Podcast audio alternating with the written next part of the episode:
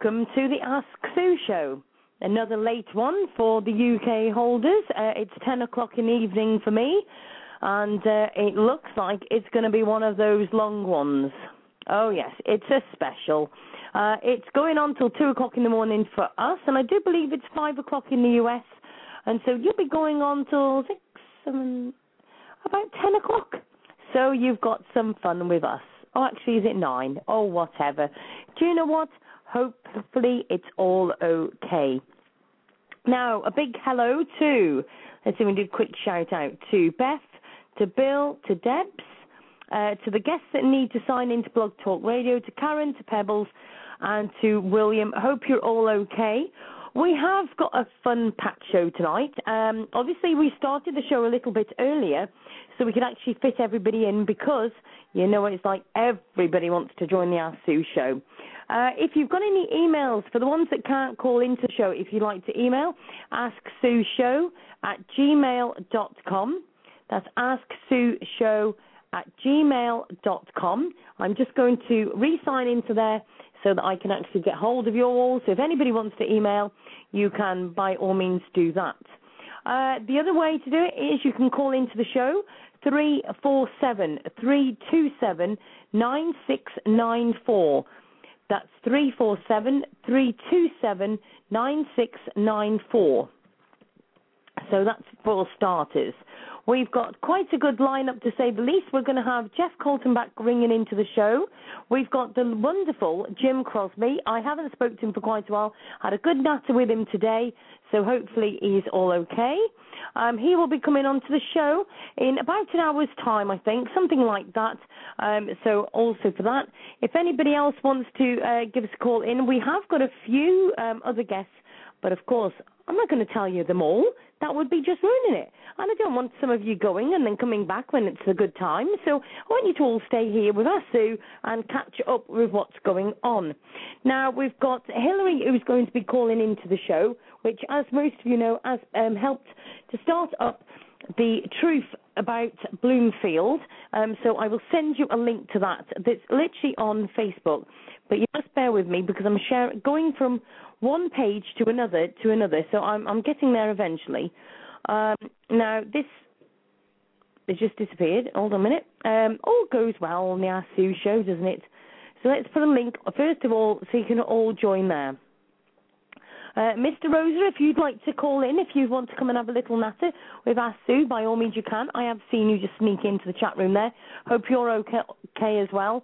And just in case anybody doesn't know, in case we've not said it enough on uh, mine and Howard's um, show, uh, John Rose is the one who has done the Patrick Miracle page. Oh, what a fantastic page it is too. And just to let you know, we will be doing a show about Patrick very, very soon. Now, to start off for the evening, for a lady who can do a rant as good well, I'm not going to say better because I don't want to put myself out of business, but um, a rant to keep up with Sue is, of course, Hillary. How are you doing, Hillary? Hi. How are you doing? Not ranting today. Good. How are you? I don't believe that for a minute. So I'm going to start you off. what do you mean? What do you mean? I always say I, I always say I'm going to have a calm night, and then somebody just says the wrong thing, and before you know it, oh, all hell kicks loose. I know. Well, we'll let I'm going to let everybody else do the talking tonight because lots of important people are calling in with good information, firsthand experiences. Oh, yes. Mhm. Uh, we'll I'm really AC, looking the forward ACO who picked up Memphis initially and named him actually. She'll be calling in. Excellent. I just cannot wait for tonight. At the end of the day, I've heard shows before that have done shows that okay, or shows, let's just say. Uh, but this is the real deal. This is where we get people with the proper information and Right. where you hear each side of the story. So we've obviously had uh, Mr. Fitzgerald to say that um, that Hillary loved very much, didn't you, Hillary? Calm down, Yeah. Hillary. I was just joking. Calm. Yeah, yeah, just nice. Yeah, lovely. And um, obviously, a lot of people had got their views, and but but to be fair, we did have his side of the story, which is fine. I I will never forget you lot in the chat. You were saying quite a bit of things to me, to say the least. And I'm thinking, just give me one more minute. It was a brilliant show. Absolutely loved it. And of course, we're going to be having Jeff come on to the show very soon as well to give us his updates. Now, I just need to see who this is waiting on the line. It might be my mate John, possibly. Uh, area code 201? 2018, that would be me.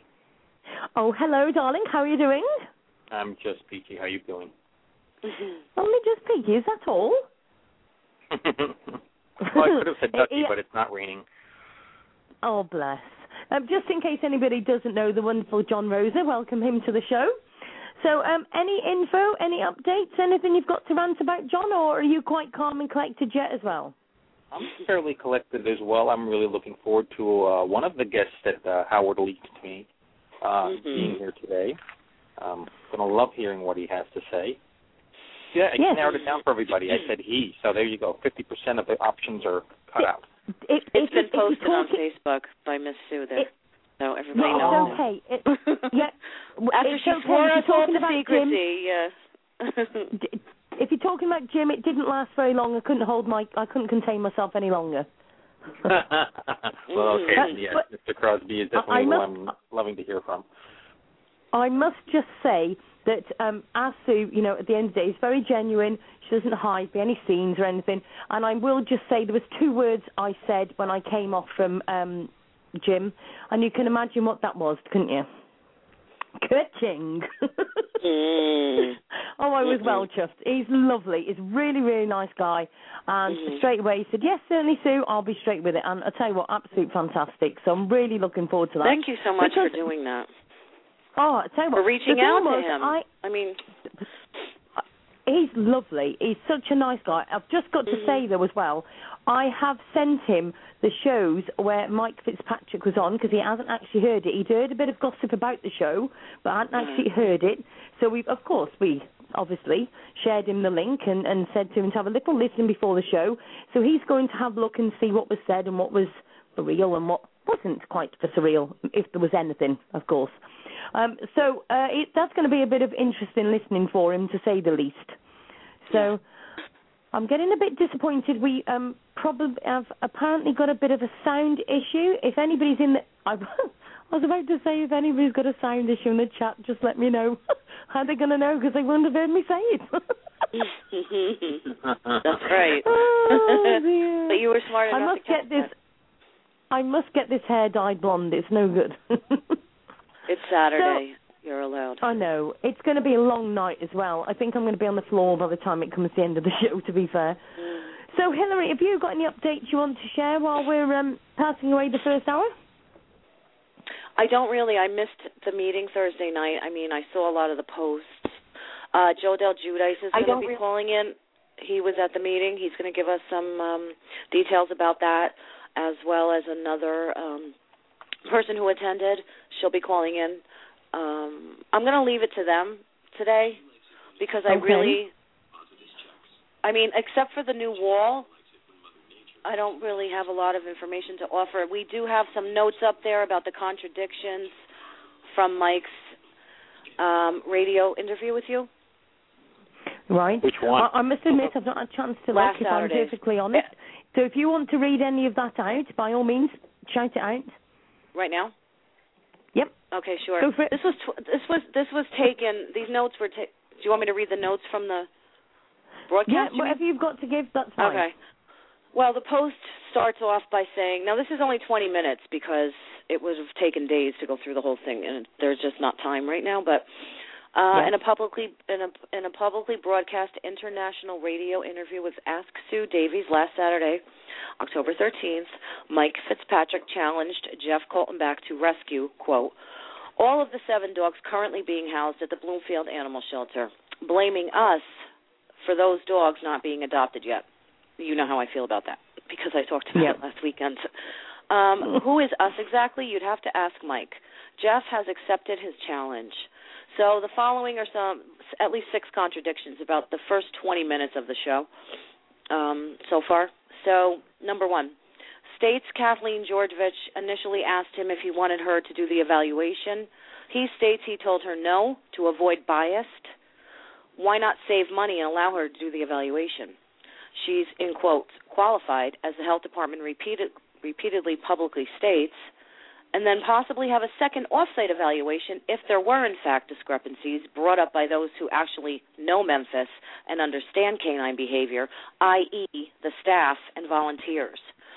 The staff had nothing but good things to say about Memphis since day one. Just let me put that out there. Excuse me, okay? And so did the volunteers. They can also they're very good at reading dog behavior. Um, two of the ACOs that were on staff have decades of you know animal experience the volunteers, many of them have been there for over a decade, very knowledgeable in that area as well. Uh, number two, states dogs were evaluated off premises two years prior, which implies 2010. However, three dogs were actually evaluated at St. Hubert's in late 2011, just four months prior to Kathleen Georgevich's hire. And from what I understand, 2011 was the first time in eight and a half years that any Bloomfield dogs were sent to be evaluated ever. So he's saying in the radio show uh, that two dogs had been evaluated two years ago. That's not even factual. That's not accurate. So he doesn't really even have the facts about his own shelter. Uh, dogs were taken in late 2011 while Andrea Kilkenny was there. Three dogs were taken up to St. Hubert's to be evaluated. Um, and what, sorry, what were the reasons for those three to be evaluated? One of the dogs I th- I don't know. I think two of them might just have been a general evaluation. Maybe that was something they were going to implement at that point. It was a new manager. Um, I know one of the dogs had a very um, bad shyness problem, which was being taken the wrong way by some people. She is actually now at Spirit Sanctuary, so she'll never be adopted. She'll live her life out with a dog pack that um, the person who runs that place. Um, that's what they do. And if a dog comes up to that sanctuary, they never leave they have a pretty good life, but they'll never be with a family. They're um, integrated into a pack. He is highly skilled at doing this, and um, I don't think there's been a lot of incidences with the dogs that have been brought up there over the years. So, Can I ask a question, Hillary? Mm-hmm. Mm-hmm. Um, these evaluations, the three dogs from 2011, what were their breeds and what were the results um, of their evaluations? One was an Amstaff, which this is probably going to cause a ruckus, but that's what Memphis actually is. Uh, right. This dog was actually a mini Memphis. His name was Dakota. Um, his owner is going to be calling into one of the shows. She had a wedding tonight, so she couldn't call tonight. She had pretty bad experience at the shelter recently as well. Memphis was also um, note, um, noted as being aggressive by Joaquin, the vet tech. I had a huge issue in the parking lot one day when I was taking Memphis, um, Memphis Coda to Harvest Fest last year. It was a Saturday, and I had him in my car. We were all ready to go, and I got ambushed in the parking lot by one of the people that doesn't work there anymore. She was fired, um, and the, another younger um, guy who is a kennel attendant, I think, who told me Joaquin sent him out. Sent them out to take uh, Coda away from me. The dog is aggressive. I had a big thing in the parking lot with them. They took Coda away from me. Um, I went back the next day and took him took him anyway because the event was for two days. I also took him okay. to Blessings of the Animals the following week, and which worked because he got a fabulous adopter. But it just goes to show the lack of knowledge down at that shelter. This person is not qualified. Probably, he's probably got the least qualifications of anybody there right now. And every dog to him is aggressive. And he was spoken about this by a previous manager because that's what he did. He walked around telling everybody almost every dog in the shelter was aggressive. He's afraid of dogs. And he is the one that mishandled Memphis, by the way. So okay, and the, the other so Coda, I, I'm pretty sure Coda passed his evaluation. Okay. I'm sure he did actually, and I can't remember who the other dog was. I was still volunteering there at the time. Maybe somebody that calls in will remember the third dog. The other dog, Bonnie, like I said, was taken up to Spirit Sanctuary. Right. Mm. Okay. As a matter of fact, Jennifer, who adopted Coda, has been trying to get a copy of his evaluation and from St. Hubert's, and they're not releasing it to her. Um, also, Bloomfield, she has opened it a couple of times, is telling her they don't have it. It's been less than a year, so they should still have that on file. Mm-hmm. So she's still in the process of trying to get a copy of it. Do we know who the evaluator was? It was Pia. It was all Pia. Mm-hmm. And Pia and whoever for, she works except for the with. one I've that you never don't been, remember, I've never, all, and except for the one you don't remember, all three of them did not do well. No, Coda did, and so did the other dog. Bonnie failed. Bonnie failed. hmm She was very fearful. Okay. Um, very quickly, um, I've just got to go to the phone lines because um, our dear friend has just popped in while he's at work and he's going to get into very big trouble. So I better go Yeah. very quickly get him in. Hi there, darling. How are you guys? Hi, Hillary. Hi, John. Hi, Howard.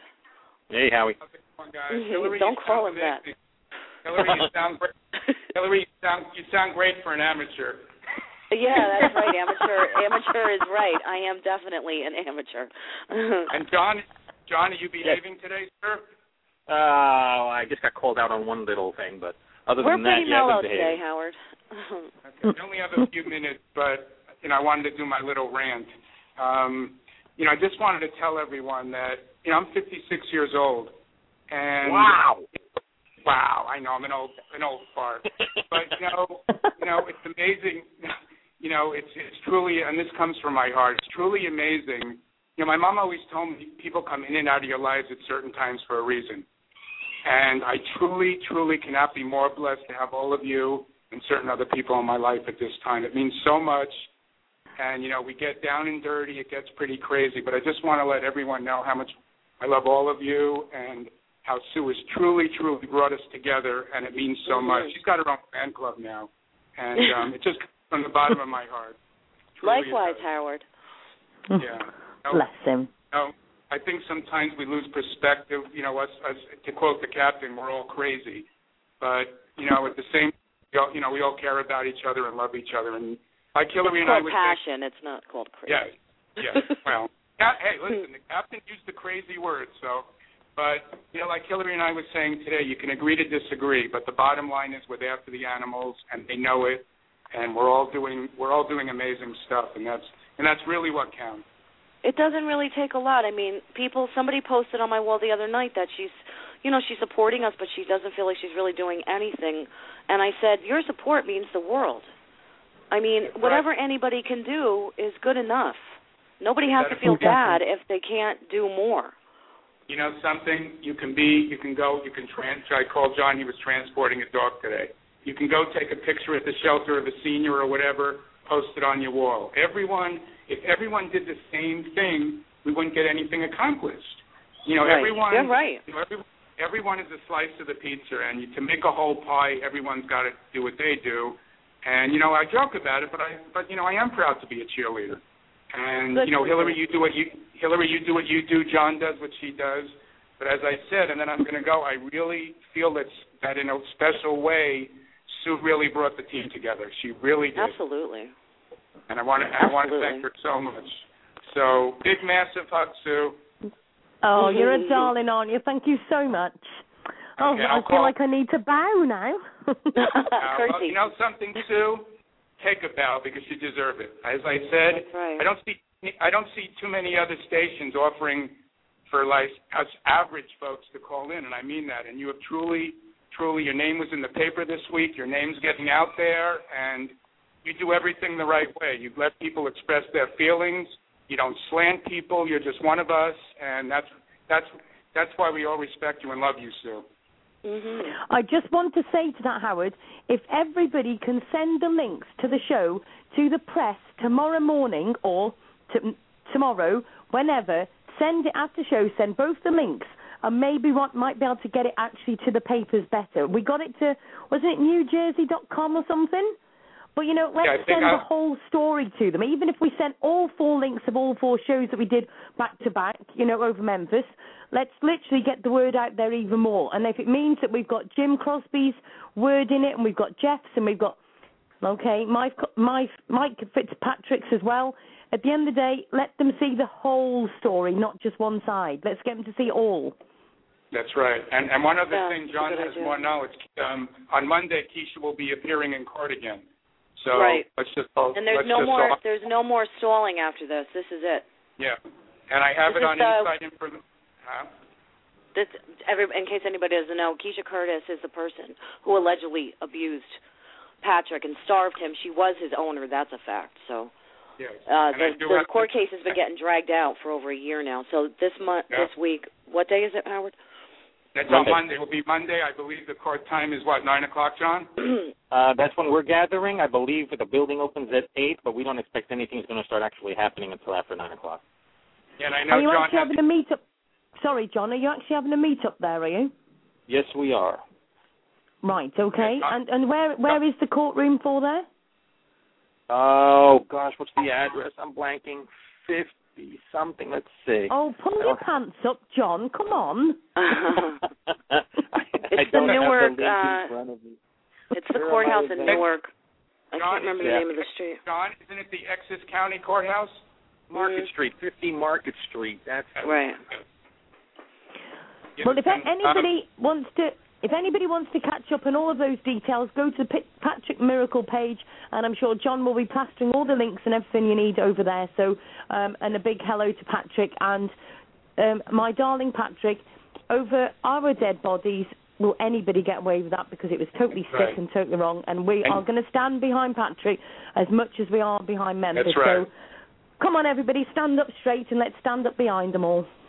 And John, what is the name of the event you have? John, what is the name of the event you have going? The event is called Patrick's Day in Court Rally, Monday, 10/22/2012. Okay, I have an event going which I've had ongoing since the beginning. It's called Go Green and Blue in support of Patrick. So I'm asking all of my followers to please go over to John's page. He's asking people if they can to bring donations. He made specifically about the seniors.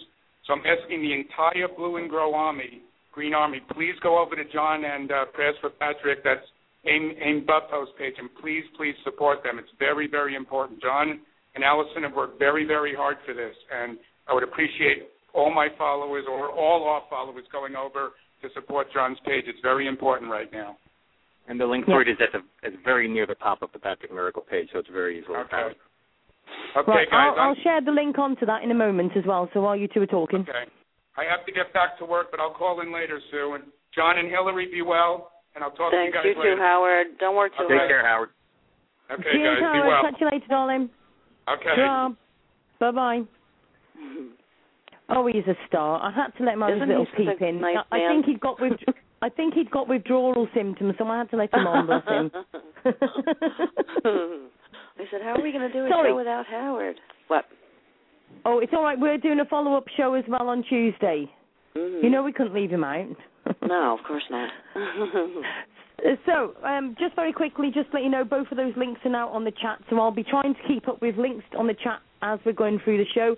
So, Hillary, should we go back to where we were? Sorry about that. oh, sure. Um, no, we no, were pro- up no problem. Um, Yeah, so number we're up three. to the number three. Yep, carry on. Yeah, we were talking about uh the dogs that went up to up to uh, St. Hubert's prior to Memphis, which That's right. was inaccurately stated as two years ago by Mike Fitzpatrick. Okay, number three states he doesn't know the in quotes precise. Now this is a quote from him. Concern of Kathleen uh, of Kathleen Georgevich was regarding what led her to be concerned about Memphis's temperament. Now this is a health officer who oversees the animal shelter and has the power to determine a dog's fate, life versus death, vice versa. He didn't think it was important to know exactly what her concern was about the dog. He was, to me, so nonchalant about it. To be honest, uh, I don't. I just don't get that. You should know exactly what the concern is. You should. Uh, that's all I'll say. It just doesn't even. I, make I sense must to me. admit, sorry interrupting, but there was a point when I asked um, a question to him, and I asked him it, and and it was You like, did, yeah. I don't know, you know, I have loads of dogs, and I'm thinking, yeah, but I'm not being funny. Not loads of dogs I've got this public, you know, behind them like this. Are you telling me that all eight dogs that, are, that were there were having this sort of public following? Right. And you asked him several times, what exactly did Memphis do to raise concern? I, he yes, didn't have I an answer. Him, He I said, how many times what the triggers Yeah. were? He was talking in circles, but that's what they're famous for. So, um, let's see what what else. Okay, number four. There's only six points on here right now. Um, states that we, in quotes, have tens of thousands of hours worth of experience with the animals, and in parentheses, in the shelter. Who is we? Kathleen Georgevich did not have anywhere near that amount of experience. In fact, she has no prior shelter and or shelter management experience, which is clearly documented in her resume, which was posted on the Truth About the Bloomfield Health Department Facebook wall earlier this week. If anybody wants to take a look at it, it's her two-page resume with the job description that was initially posted for the shelter manager, the civil service job description for a shelter manager. It's called manager of animal control facility. Um, because she wasn't qualified for that or even nearly qualified for it, they hired her as something else, which is like kennel attendant supervisor or something. But she's not qualified for that either, because that job entails two years of experience in an animal care environment, which she doesn't have. And if anybody wants to look at her resume on the first page, they'll notice at the very top there's a job there at Banfield Pet Hospital with no dates, no start and stop date, but on every other job on the resume, there are start and end dates. So, and what I found interesting was the job prior to Banfield Pet Hospital was a sales position where she was at for quite a long time. So she's basically a salesperson, okay? Um she was in Loveland, Ohio at that job. Now in 2010 in January she left that position to go to Banfield Hospital, which is in Portland, Oregon. By July of that same year, she was in New Jersey living. Because there was an article written about her. That article is also posted on the Truth About the Bloomfield Health Department page. That all happened within seven months. She left the job in Ohio, went to Portland, Oregon, and then ended up in New Jersey by July. She was not at that pet hospital very long. And that would probably explain why there's no dates on that job on her resume. It's the only one on her resume without a start start and stop date. So Great. um Right. number let's see. Uh okay. So uh, as someone who doesn't uh care to know what the precise concern about one of his old shelter dogs is, but where does this tens of thousands of hours of animal experience come from? Hmm. Tens of thousands of hours is quite a statement. But you don't even care enough. With all that experience, that would tell you if somebody actually did have that much experience. That you need to Yeah. know the precise concern about your animals if if it's being brought to your attention. Again, doesn't Yeah, but- make sense. But the other side of that coin is, it's like me trying to do a show and not knowing enough information, or at least not asking other people that did know the information. So if he had plenty of time to know that this show was coming on, so why didn't he ask about the information rather than just coming on without it? It's not important to him or them. And, and Mm. I'm not trying to be snarky. This is how it is. Yeah. They just go about their business and they operate the way they see fit. It doesn't matter what anybody says or does. yeah. It's not important. It's not important what Memphis did. Apparently, I mean, he basically stated that during the show, right? He didn't know, Mm. and he didn't think it was a big deal that he didn't know. Excuse me, it wasn't a concern to him, right? That's what he said. So, Yeah. um, number five Okay, sorry. states that oh, you want to. Are you? No. Do you have something else? No, carry on, darling. Oh, okay. Number five states that they, in parentheses, give the dogs time to adjust before making a definite decision about their temperament. Uh, that they did this with Memphis. Who is they? Then contradicts himself by stating that Georgevich had Memphis in her office modifying his behavior with positive reinforcement, but then still determined he was a, a, a problem. So her training didn't work? Why? Isn't she a professional with over a decade of dog training experience? And then he further contradicts himself by then saying she did this after the evaluation, when he just stated she was doing this prior to the evaluation, and that is what led them to determining that Memphis should be evaluated. She had done all this training with him, and it wasn't working, so he needed to be evaluated, right? But that's not what he Hmm. said in the next breath. In the next breath, he said "Oh, she did that after the evaluation. Okay, it's just a, it's contradictions. This is another thing they're famous for. Yeah. Um, number six. This is the last point because this is as far as we got. Uh, states they have to assess what might occur, including a clamping bite. Again, who is they? And so we are apparently to believe that George Viss spent all that time with Memphis, and did he ever bite her? No. Did he ever even attempt to bite her?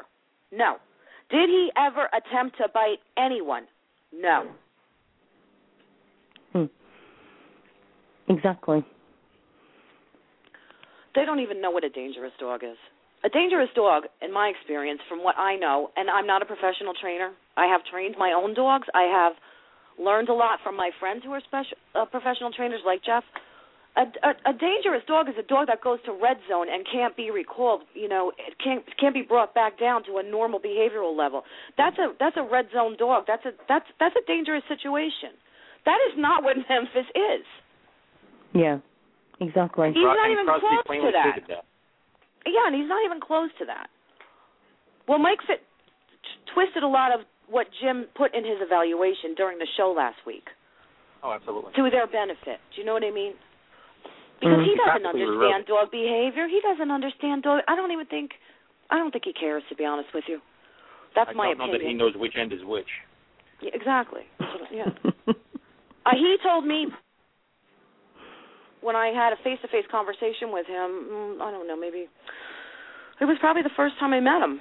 Um, that when he had dog, kids, they were kept outside.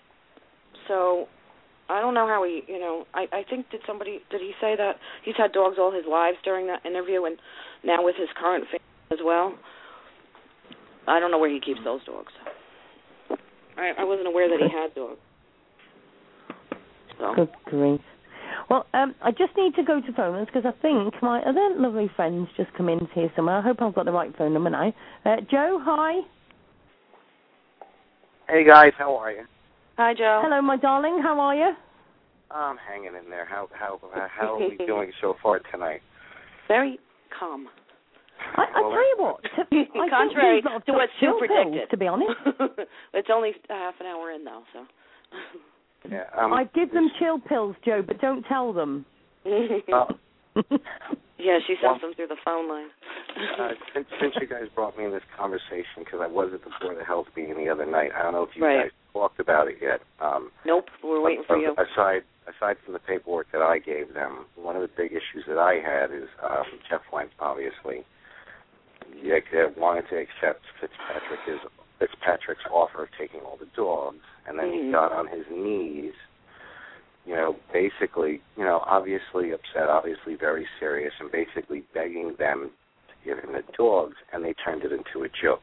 The vice president of the board looked at him and just said, "Well, you know, I'm already married." I didn't think that was funny. That upset No. me on a lot of levels. Saying, "No, that's not kind of the kind of conduct." That's not even No. professional. No, but that's their attitude with this whole thing, which is upsetting. Mhm. Um, the other thing that I wanted to let you guys know is I love bringing paperwork down because I love paper and you know I like tangible things to talk about. Um, I brought them the job descriptions given by the state of New Jersey for animal attendant versus shelter manager, and the VP told me that they do not have. He basically told me I don't remember what it was word for word that they don't have to follow New Jersey job descriptions which makes no sense to me. And these are the the uh, the the services. It's called civil service in New Jersey. Mhm. So if you're a municipality, whatever job you hire, they are the ones that make the job descriptions and check to make sure you're hiring the right people and so on and so forth. Um, so that kind of bothered me. I don't know who the hell they think they are. But They think they're untouchable. That's who they think they are. well, you can't tell our state that we're going to hire whoever we want to hire, however we're going to hire. It doesn't work that way. No. Hmm. You know, and it's Not in a, not in it- an it- ethical world. It doesn't work that way in an ethical world. We're not talking about an ethical environment when you're talking Yeah. about the Bloomfield Health Department. And what I'm afraid of right now is there are four dogs on Pet Finder at the shelter who are all pits, who have been labeled. Um, they they can only be adopted by people who don't have cats, don't have dogs, don't have kids. Mhm. Four. Now, the animal attendant supervisor, who they're calling a shelter manager, she's the one that made this assessment. If she made a Yeah. mistake, and I brought it up at the meeting that night, if she made a mistake, she cut three quarters of the population out for adopting these dogs. Well, I just think it's further evidence that she doesn't know how to assess a dog properly. She stated right in front of me at my media committee meeting when I was still the chairperson that she has no bully breed pit bull experience. Her forte is German shepherds. That's what she said. She has no pit bull experience. Did she, did she So, and then if you, if she's even the slightest bit afraid of pit bulls, I don't know if she is or not. That can change somebody's mindset completely. And then again, you know, there's the lack of experience yes, overall. Right. You don't know how to judge Lack- a dog's Yes. behavior properly. You don't have any shelter experience. You don't know what these dogs go through. We don't know where they've been before they come in half the time because they're strays. Now they're in a stressful environment on top of it. She's making it more stressful. And I know for a fact that one of the dogs that was that is currently labeled, you know, with all these restrictions, d- had, didn't have any restrictions for a very long time, and now he does. So I think I mentioned this last weekend.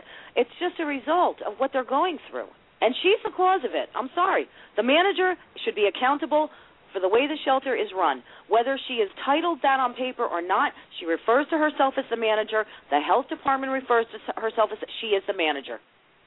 Well, technically, if you want to look at technicalities, the ACOs should actually be running the shelter right now because she doesn't have the certification that they do. These are people who have certification from the state as animal control officers. The ACOs so, used to run the shelter, and it was a wonderful place to be. When, well, was it, it perfect? No, but no place is perfect. Yeah. I mean, it wasn't spotless. It was, you know, I don't expect an animal shelter to be spotless anything. That's Kathleen's thing. She likes everything to be spotless. You know, the ACOs ran the shelter. The dogs were happy. The adoptions were flowing. The volunteers were there. There was no real big issues. They didn't. Oh. The health department. They're both basically one's fired. You know now. So. And there's I don't think there's anybody qualified there to run the shelter. The ACO that's there now, I don't know the one that's just been hired, but the one that was there prior to Moira being let go had just gotten out of ACO school.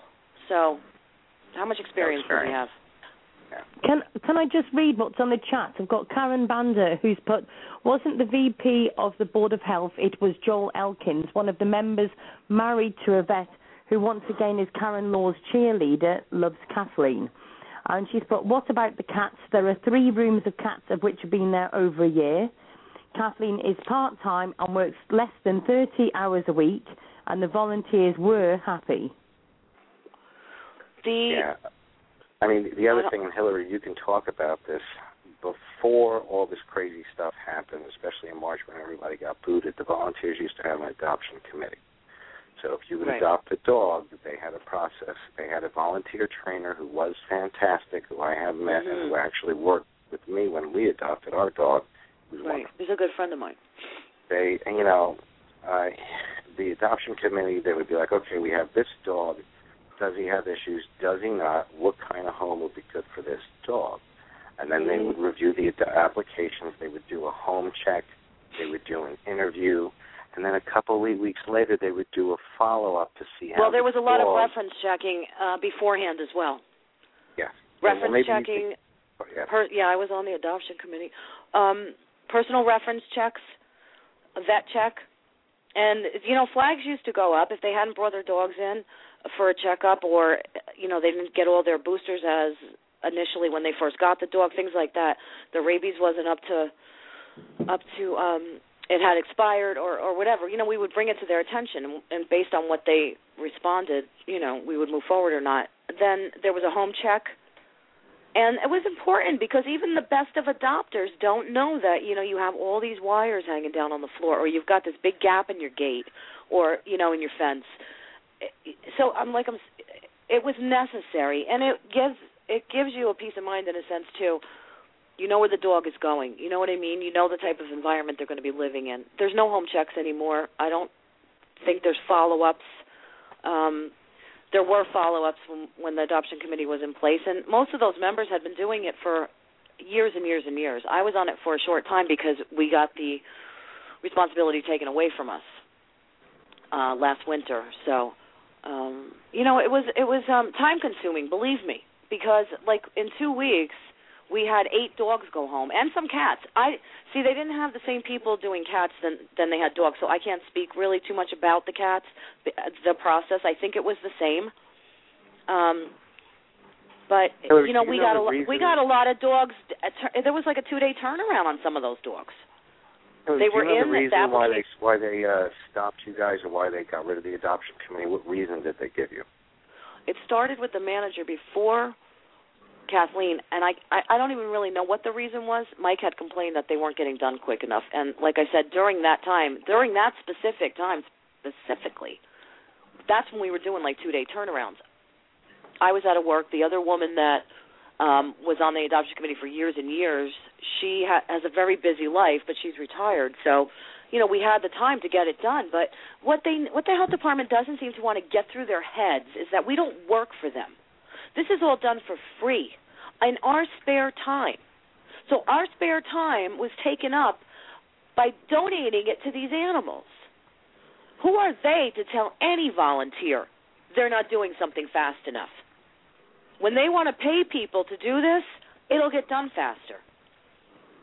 Well, Mm. I, it, I, I I hate to say this, but I think dogs are getting adopted a heck of a lot faster when the volunteers were there than they are right now. Oh, they absolutely are. And to be I mean- honest with you, going back to the cats, here's a perfect example of the lack of qualifications of this current manager. It was the open house. A cat was adopted. Actually, quite a few cats were adopted that day. One cat went out and came back in 10 minutes. Kathleen walked past me. I was in the dog kennel area. Kathleen walked past me with the cat in the Vari Kennel with this this you know just horrendous look on her face, and I said, "What happened? Is that Hopi? What happened?" I think the cat's name was Hopi. Karen can confirm that. Karen Banda, and she just shook her head and wouldn't say tell me what happened, and went in the back, put the cat back, and that was the end of it. But that's how she is, very non-communicative. That was a big problem while she was there and the volunteers were there that's not how you operate. You should have a line of communication, especially when we're working on adoptions and we don't know why this cat came back. Now, we'll come to find out the woman was sent home with the cat with no instructions. She had another cat at home.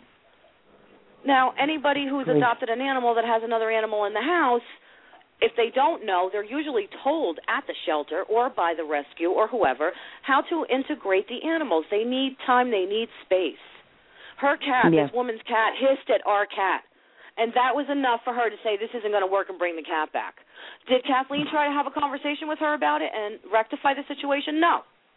The cat was back at the shelter and that was the end of it. That's not the way you manage a shelter. That's not what the volunteers would have done. I didn't even know what was going on until after the fact. Yeah. You know, she's mis- mismatching the dogs with people that that they're just not a good match for. We were very good at that. We were very good at matching dogs with the right people because we took our time to make sure that it was a good match. We spoke I- to I people. can- This dog has got a high energy level. Are you going to have time to get him out there and play and walk him? And if not, maybe this dog would be better for you. You know what I mean? Um, Yeah. I can I can definitely tell you from my experience because I adopted my first dog six years ago from the shelter. It was it, uh, it was immediately explained to me because he was dog crisp. So it was that was immediately explained to me. I was made aware of it and everything else, and I I had the time, and so did my wife to work with him. So we already knew all that before he came home. Right, and you should So, have. Yeah, but we we knew everything about him before he came home. The the big thing for us is he was very cat friendly because we had three cats. Mm-hmm. Um, and we the the trainer who was used to be at the shelter actually had a process to you know keep the cat safe, but to judge a dog's reaction. What he would do is you would bring your cat down in your carrier, put the carrier down, and this all happened outside the shelter. You know, uh, uh, maybe like a couple hundred feet away in the parking Mhm. lot, and he would walk the dog a certain distance away and see how the dog reacted. Did the dog cue on the cat? Was the dog interested in the cat? Whatever. But yeah, that was another great thing about the adoption process. Not to interrupt you, but I didn't mean to leave Ted out of it. He would go to the people's house. He would work with them. He would, you know, he, there was always an intro at the shelter before they took the animal home. And he did this He spent free. a lot. He put a lot of time. Yes, and now his business is booming because he has time to actually do his own business. You know, he spent a lot of time at that shelter. I mean, he would. You all you had to do was call him, or a client had a call and they had a problem and he was there, or they had a question, or can you show me how to do this? And he would make time to to be there. He would go out of his way. And, and the thing is, you know, when they've been into rescue, cat or dog, you never know what they're going to be like when they get in home situation. Of all the checks you do at a kennels or a rescue, it can always be different when you get home. Well, yeah, but the home check is valuable because, like I said, we had sent a dog home last year. We went to do the home check. There was a huge gap in the fence. The dog would have been gone the first day. They didn't realize. Yeah, Or, but what I'm you know, it was Christmas time at another home check I did, and there were wires everywhere. This was a younger Mm. dog that was probably going to have a tendency to chew on stuff until she was trained. They didn't know that they were excellent owners. They are exceptional owners now. I mean, the dog is thriving with them. But those kinds of things are Yeah. are valuable. And Yeah, exactly. at least you know the dog is not going to be outside. This isn't, you know, you you know you, the other thing we took into into consideration too is how much room do you have? Do you have enough room for this animal? Is this is this a good sized animal for your environment? You know what I mean? There was a lot of things that were taken into consideration. We wanted to make the best match so the animal did not come back and they would thrive in their new environment. And Okay, most of the people would come back and say, "You guys told me this dog had so much energy, but he's so calm." You know, most of it was they, they would go into the adoptive environment and be better. Yes. They're not stressed yes. out anymore. They're not in this stressful environment. I just need You know, to no matter how well the Karen- the shelters run, it's still it's still stressful to some extent. Exactly, exactly. Karen's just put in the chat. Hopi is the cat who came right back in. Okay, that Uh, was the her. cat Hopi didn't get along with the resident cat. No one told her how to handle the intro, and we also reinforced how to do it. I asked about Hopi on the official cat uh, on the official cat where that came from. I asked about Hopi on the official Facebook page and was banned from posting ever again. We always told people animals are different once in a home than they were in the shelter. That was part of, you know, there was a huge cat crew who were exceptional with these cats. I mean, they spent a lot of time coaxing the shy cats, you know, and getting them to to be more, um, you know, ha- not not be afraid. Not they were. I, I can't think right now. I'm sorry. I have like took some sinus pills. The, you know, there's a lot of cats that will come in. A lot of the animals are scared when they come in initially, anyway, cats and dogs. But you know, some of the cats were a little more withdrawn than others, and the volunteers, these cat volunteers, would spend so much time with them, and, and you know, get, the fear would diminish uh, to the point where they became exceptional pets. You know, that's necessary for these kinds of animals. Yeah, I mean, and the staff John that's down there us now is too? so limited; they don't have time to do that. What? Is, is John in on this chat today too from the Patrick Yes, Marigold? I am. John, I really want to ask you a question because I, you know, aside from doing all this research and stuff, in your experience, it, it's just normally, at least as far as I've known with the shelters that I've gone to over my life, shelter managers tend to have a lot of experience and a lot of knowledge. If you don't have a person in that position with that kind of experience and knowledge, can you maybe talk about what kind of downfall of what we're looking at here? Like what, what what's the whole with this situation? Oh wow. Um, well, I'm I'm not normally uh, involved with shelters directly, but um, you know, just generally speaking, um, it's it's it's akin to uh, how do you want your car fixed? Do you want a guy that's been doing it for 30 years, or do you want a, somebody straight out of OTEC that's got you know maybe got a certification on a piece of paper, but you know has maybe repaired six cars? Um, you know, you need somebody in there who's got the hands-on, who's got the knowledge, and is going to um, put forth the effort to understand the animals that they've got under their care and make you know, reasonable and informed decisions. And when you've got somebody who is just, you know, learning on the job, there's a, there's a lot of time to make mistakes until you're uh, an actual pro.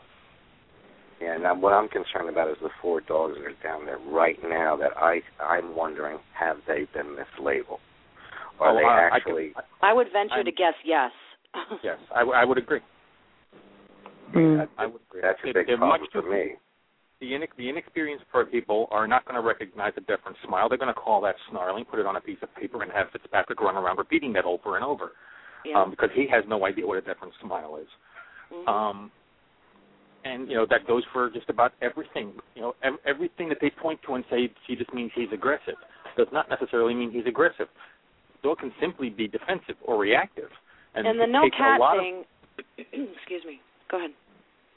There's you know, Yeah. It takes a long time to recognize the subtle differences in things. A dog bearing th- their teeth is not necessarily a threat. Do you think Right, that's and dogs also that growl for various reasons. My dogs growl like crazy when they're playing.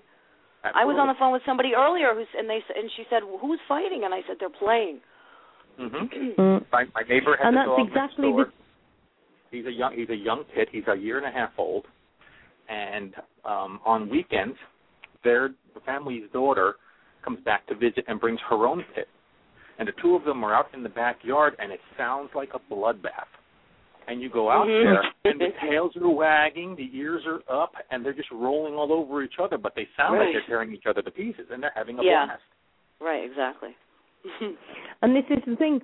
This is what I said to him about, you know, uh, when I rehomed Miracle. Miracle's a Rottweiler, and the thing is with her, you can play fight with her, and if you heard how she plays, the growling, you'd have thought she'd rip my arm off.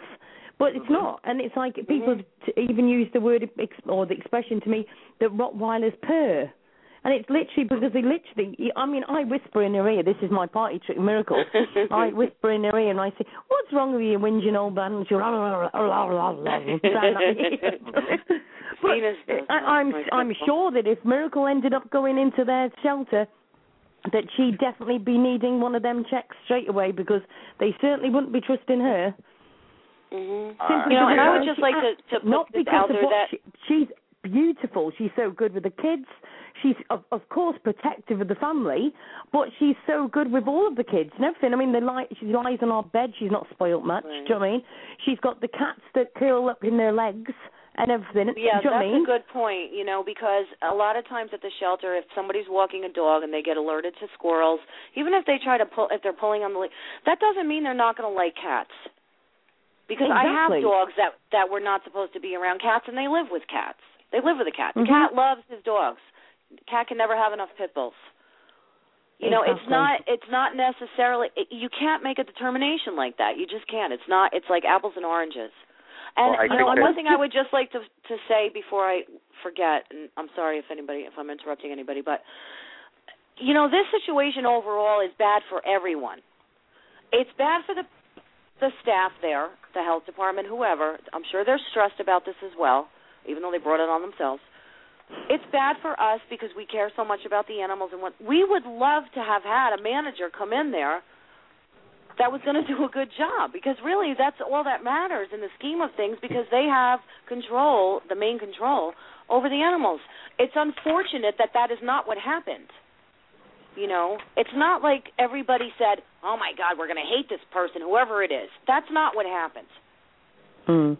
I hate to You know, say this, so the but health- when they were when they, I, I, I, as far as my knowledge goes, when they were actually hiring out this position, there was a person who is qualified, has certifications, who did put his resume in, but because they, I think it's because they just don't like this particular person that they decided not to hire, which is unfortunate.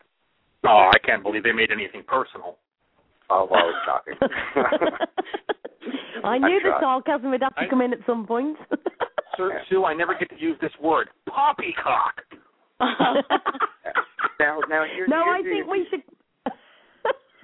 if, if you're John, if you're hiring a job, and let's say it's for dog care because this is a shelter, you get two resumes, and you have one over here, this particular gentleman has ACO certifications, all this stuff, been doing it for ten years, blah blah blah, and you have another one over here with a lady who has no experience whatsoever except for a couple of behavioral training courses. Who are you going to hire?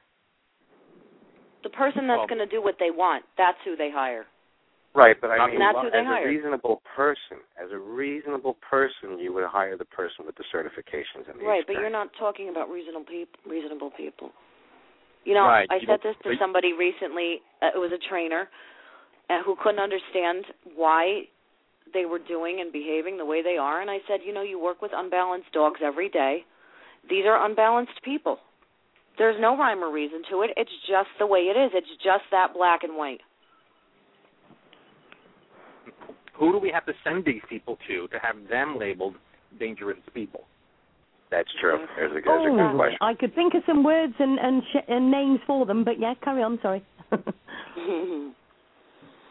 What do you want to say? So, so from somebody who's sitting on the outside in the UK who doesn't know your rules and regulations overly well, I own up to that fact, but very good at ranting, um, who is actually then above, i.e., Fitzpatrick and all of them? Joe, I need know. to suddenly have this family tree because I just don't seem to be getting to this family tree because who, and you're going to like this, who is the daddy when it comes to who's actually going to make that final say. So let's just wipe Fitzpatrick and Karen Law out of the equation. Who is above them? Who actually should we be stalking to say, hold on a minute, we don't think this is quite right? You know, they don't pay their own wages, so who pays their wages? See, the Board of Health would be in charge of them at that particular point. Unfortunately. Right. So who's the top person state. in the Board of Health? I'm sorry, Sue, say that again? Who's Is the top is person of the Board of Health? Sorry, sorry.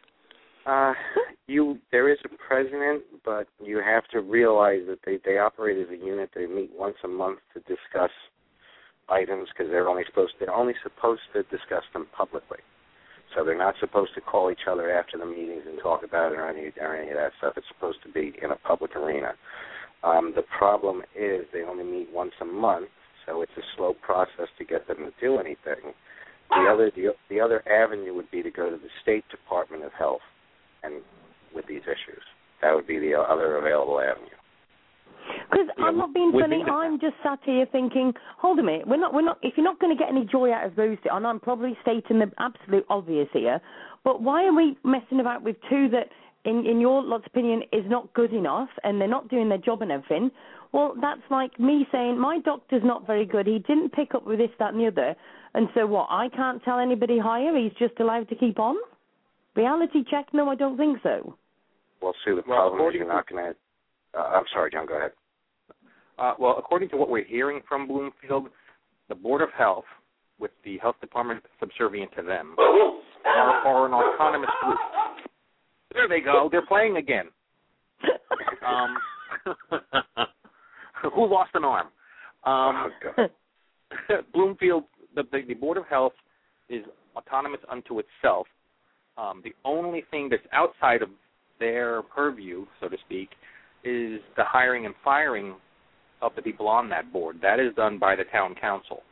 Now, what's The- the strange to me is there. they don't report. They don't report to the town council. They don't have to um, give in to the town council on any demand that the town council were to make, supposedly. Yet the town council does hold hiring and firing over their heads. So how I how it is that they're not able to bring this to a sane conclusion through the town council is beyond me. Well, the town council, when it was brought up, they did not want to remove board members. There's something in Jersey called the Bockler Clause. That clause states with a two-thirds majority vote, you can remove a board member. You can also appoint a board member that way. Right. So, you know, if the town council really heard us and really wanted to do something, they could have enacted that and said, okay, you're being unreasonable. We need to find someone else for your position. But that So- that, that so wasn't again- so everything we've heard so- from the board from the town council then has really been just lip service. Yeah, unfortunately. Um, Joe, can I nick your word? Say again, sir? Poppycock. Yeah. Mm-hmm. What hey, a a good word. I'm load of use that. what a load of beeswax. That so the thing is though, I just think we're fighting these two, and I'm going to say two, okay, the whole of them at Bloomfield. But why why not just step up further? I just think we're playing tiddlywinks with them when you could play badminton or squash, as the case may be, with somebody higher. You'd have to go to the state of New Jersey Department of Health. That's the the, the avenue you would have to go to, or possibly someone in the county of Essex. If you wanted to try, you know, the very next level, um, I don't know if you can get in touch with the county administrator and ask them to look Oh, into it. my darling, I will get the emails and the phone numbers of every single bloody one of them, even if I have to do a six-hour show. I'm not being funny, but it's sort of really getting on my nerves, to say the least, that we just seem to be getting palmed off. I can't be Mike arming for six hours Fitzpatrick, straight. Mike Fitzpatrick, if you are listening, yes, you're right. You did twist yourself up. Oh no, sorry, you blamed me and I twisted you, but you tripped yourself up. But at the end of the day, we did give you a chance, and I'm a bit annoyed with you by the fact that I have found different parts, and admittedly with Hillary's help, that you actually lied to me. And the one part I hate on the Ask Sue show is liars. I have not got a problem with people who've had a problem and they've had to tell a little white lie. Do you know I mean? To be fair, that's fine. But at the end of the day, I can't be doing with liars. If you'd have just told me the truth and explained it, I would have been fine with that. At the end of the day, we all get put in a position that we can't help. But let's Sue, put it another going way. along? going along those lines, what upset me the most is they they had Jim come down, Jim Crosby, to do the evaluation, and they picked and chose pieces of what he said and twisted it for their own uses. I think that's insulting to Mr. Crosby, and I don't think right. it's fair to the public because you're not being honest with the public. Well, I tell you what. Can I stop you just there then? I will literally um, uh, yes, and I've noticed, Pat, I, I can, and John, the fact you'll say you'll poke me is a bit concerning, but we'll move swiftly on about that. Um, can I just say that I will just have a little song because I've got to get John, um, Jim Crosby on the show, and I think we need to fetch him on to to let him have his say on what he actually thinks. Okay. Okay, that that would be that okay? fantastic. Yeah. Okay, I'll be back in just a couple of minutes, everybody. So get your cup of teas or your little drinks to the side, have a little drink, and we'll be back in just a couple of minutes. I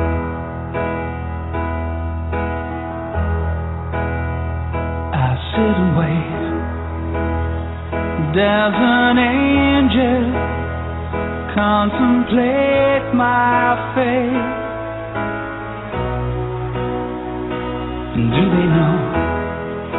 The places where we go when we're gray and old? Oh. Cause I have been told that salvation lets their wings unfold. So when I'm lying in my bed, thoughts running through my head, and I feel love is dead.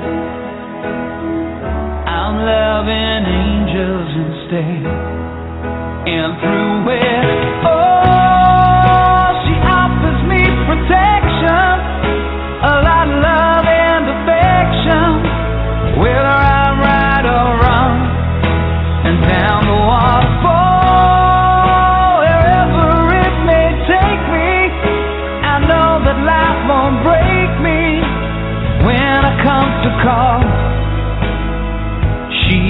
forsake me. I'm loving angels instead. When I'm feeling weak and my pain walks down a one-way street, I look above and I know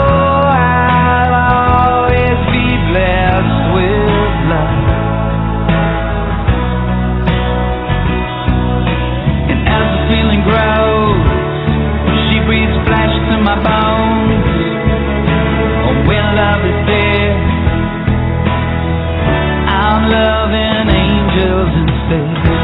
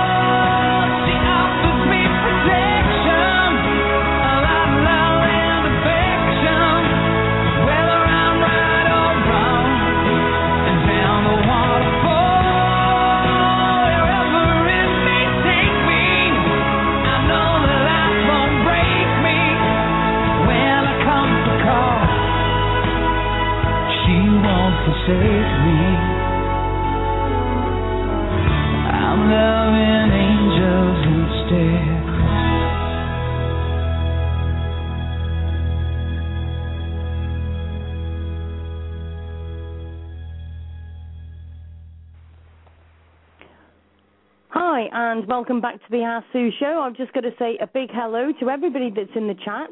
Um, hope everybody's all okay. Um, the question to Jeff, yes, you can in a, in a moment. We've just got, obviously, we're going to be having the wonderful Jim Crosby, who I can't actually say is waiting on the line to join us.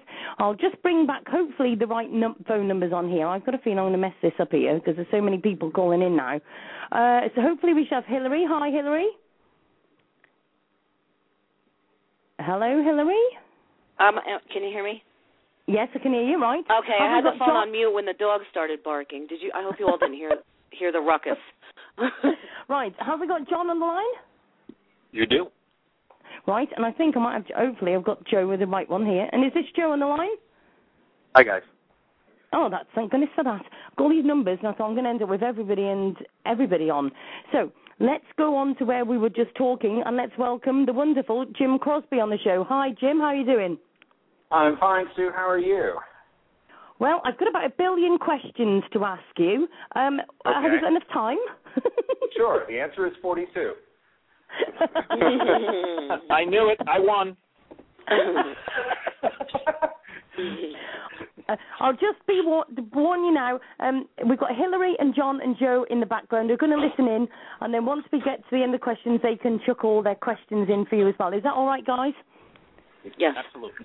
Sounds I'm good to sure me. we might have the we might have the odd interruption, Jim, when they think of something that's very important. Okay. That's fine.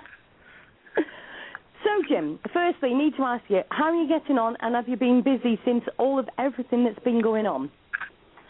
Oh yeah, um, I'm doing fine. Um, since going up to uh, meet Memphis, um, I've been from Texas to Alabama to um, where was I? South Georgia and several other places uh, on cases. Uh, one was an evaluation, and two others were fatal attacks. I'm sorry, three others were fatal attacks on on people by dogs. And other than that, I've been rocking along, uh, getting my act together. Um, in two weeks, I'm going to be in beautiful Denver, Colorado, with uh, my friend Victoria Stillwell, speaking about uh, dog aggression and dog bites and so forth. So yeah, Oh, busy. interesting. You you must um, actually give Victoria my number and tell her to come on the show. Sure. That'd be great. I'd love to speak to her. That'd be another one good good little mark in the book. And I know a lot of people obviously follow Victoria, so that's brilliant. So Yeah. so where exactly um Oh, it's all right. I'm trying to read the chat as well as talk. It's not a good thing. Um, right. Let me just think. Don't, where don't up to. try chewing. Don't try chewing gum too. I know. Don't even start. Um, right. So, so let's start with um, what is your first? What was given to your first thoughts um, about Memphis? What were you told? Um, your first sort of explanation of Memphis before you meet, met him.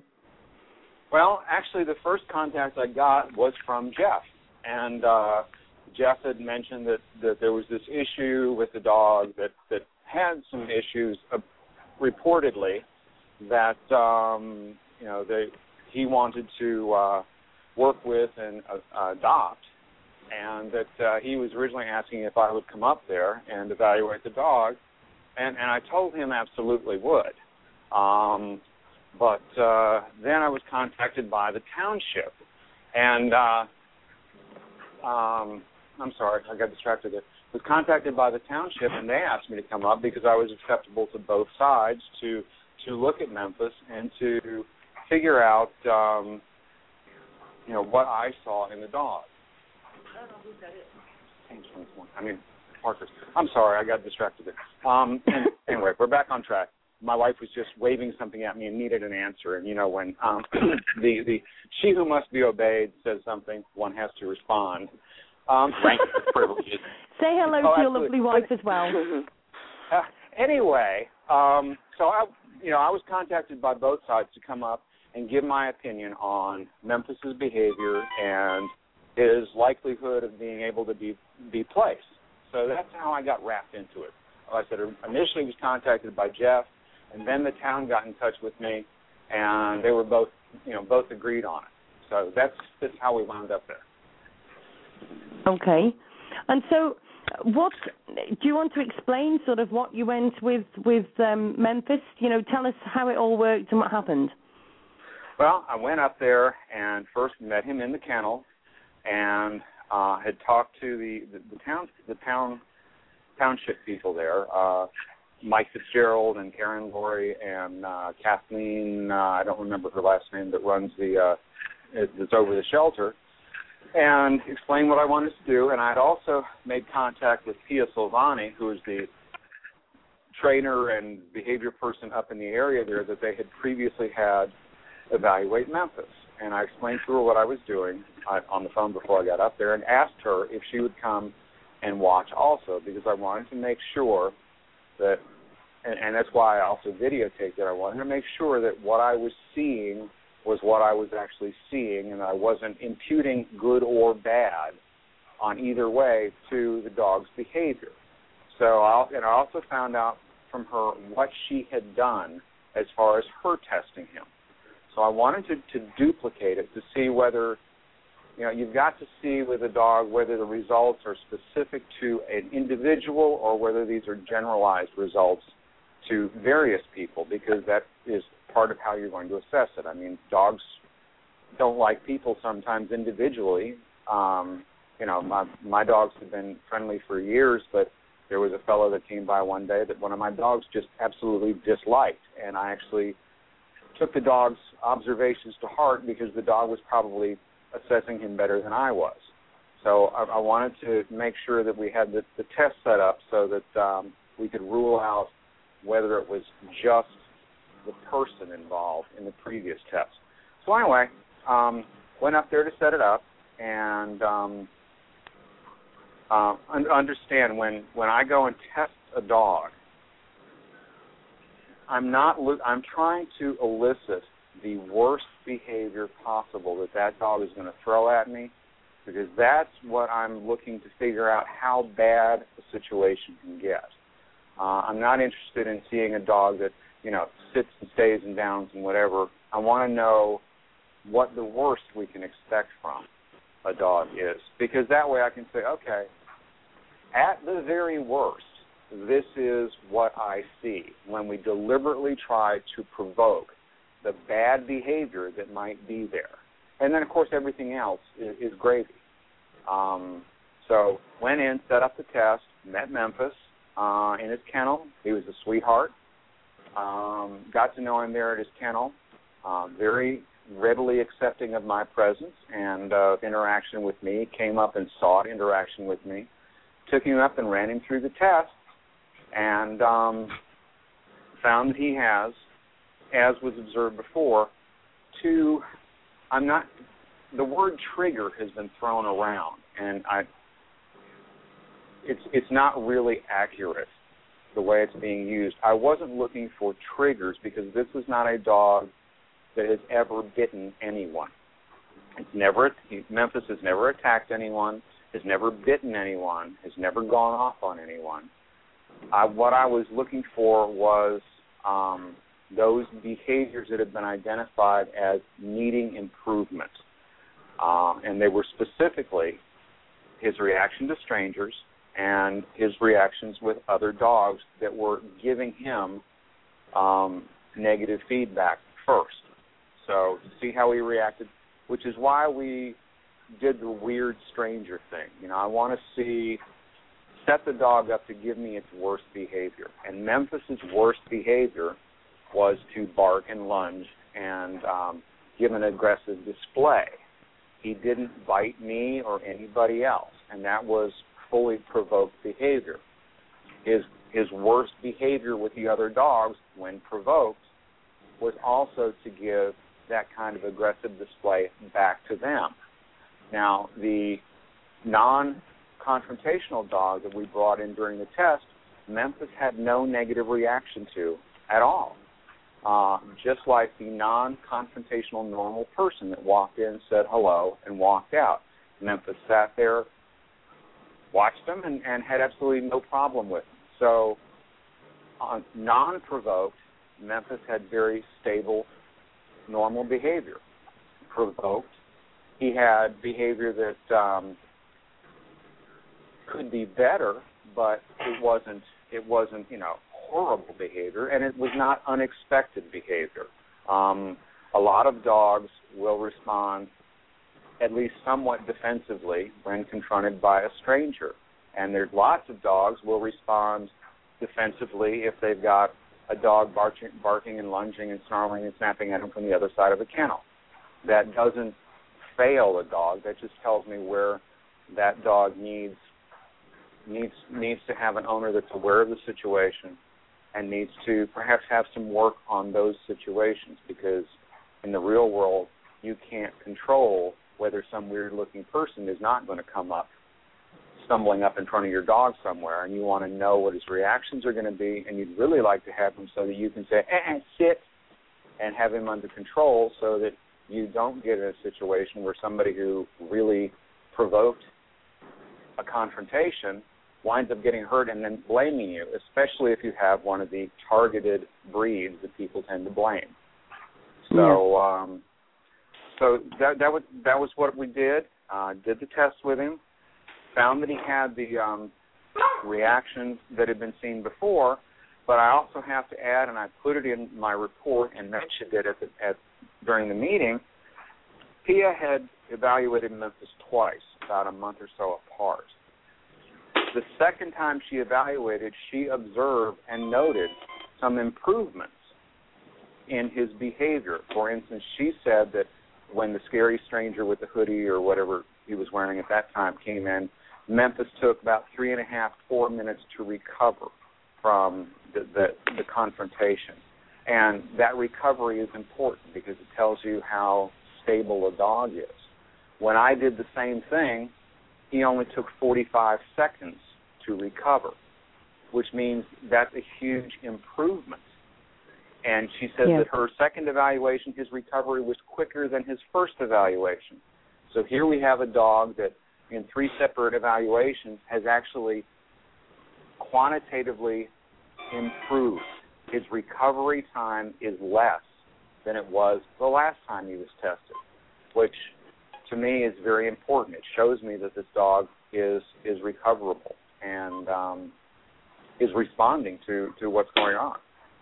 So um, we finished that up, and uh, that night uh, managed to do. There was the town meeting, and got them to set up the video equipment and sit up and, and try to walk everybody in the meeting through using the video and showing them here and here and here. And Jeff was there, and um, so there was there was you know nobody would have any any concerns that uh, there was anything going on you know behind anyone's back. I wanted everyone to see exactly Yeah. the behaviors and to be able to explain it. So it wasn't just my opinion of what I saw, but we had you know describable visual record of exactly what the interaction was and what the problem behaviors were and also Memphis's reaction to being redirected from those problem behaviors.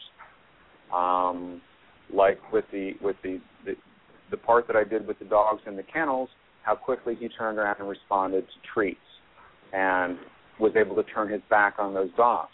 With the stranger, I don't know. I, I'd listened to the previous show, and somebody brought up a question about why I didn't um, redirect him with the with the humans. And if you go back and watch the video, I did.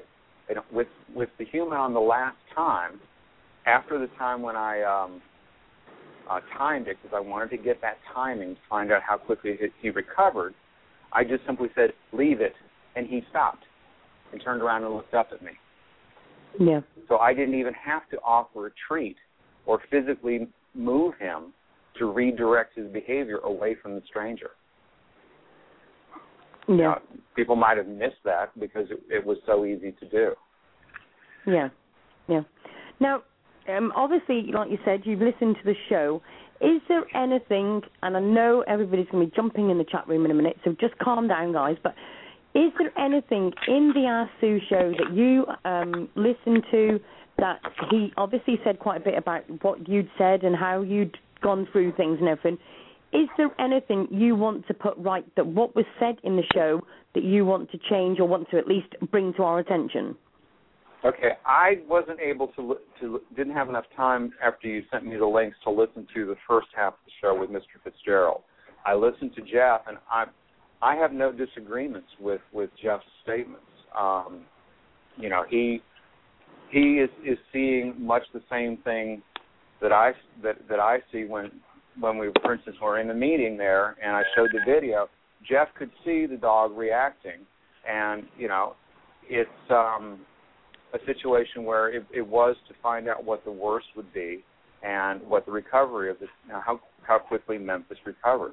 Um, I I really don't have a, a, a problem with anything Jeff had to say about the dog. I think the dog is sweet.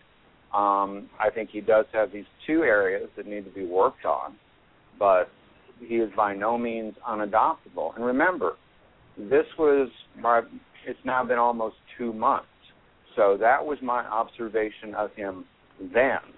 And since we have a proven uh, record of his improvement, um, based on the, the measure of the recovery time, um, he may be substantially further along than he was back on September 6th.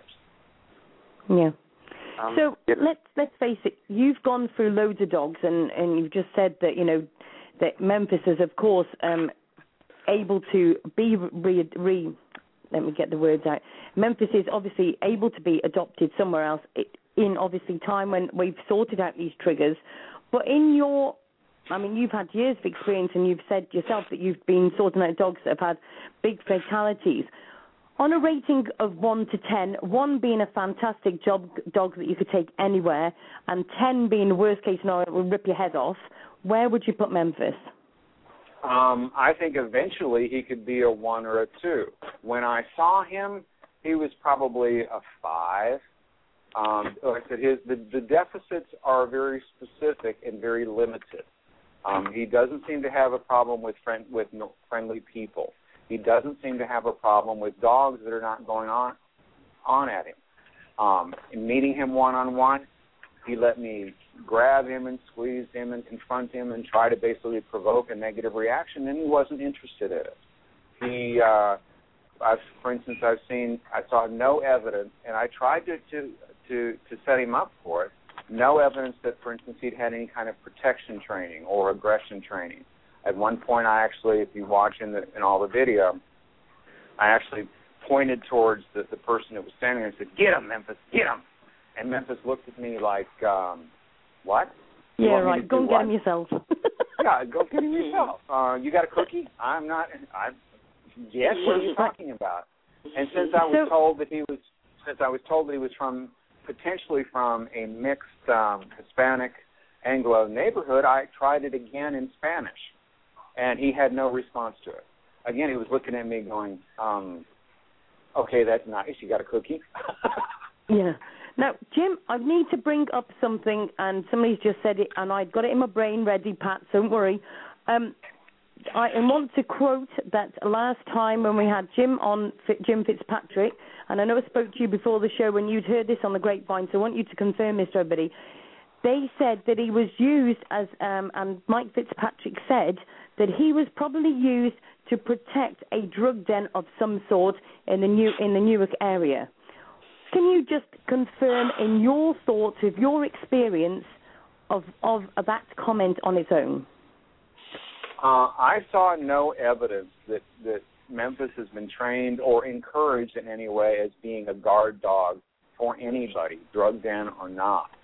I have been on raids when I was a policeman, and um, I've seen dogs that have been in those situations, and dogs in those situations typically are not friendly at all. Um, they, they they don't typically exhibit stable dog behavior because they've usually been mistreated to make them quote mean for the dope dealers. Um, I didn't see anything in Memphis's behavior that would lead me to believe that.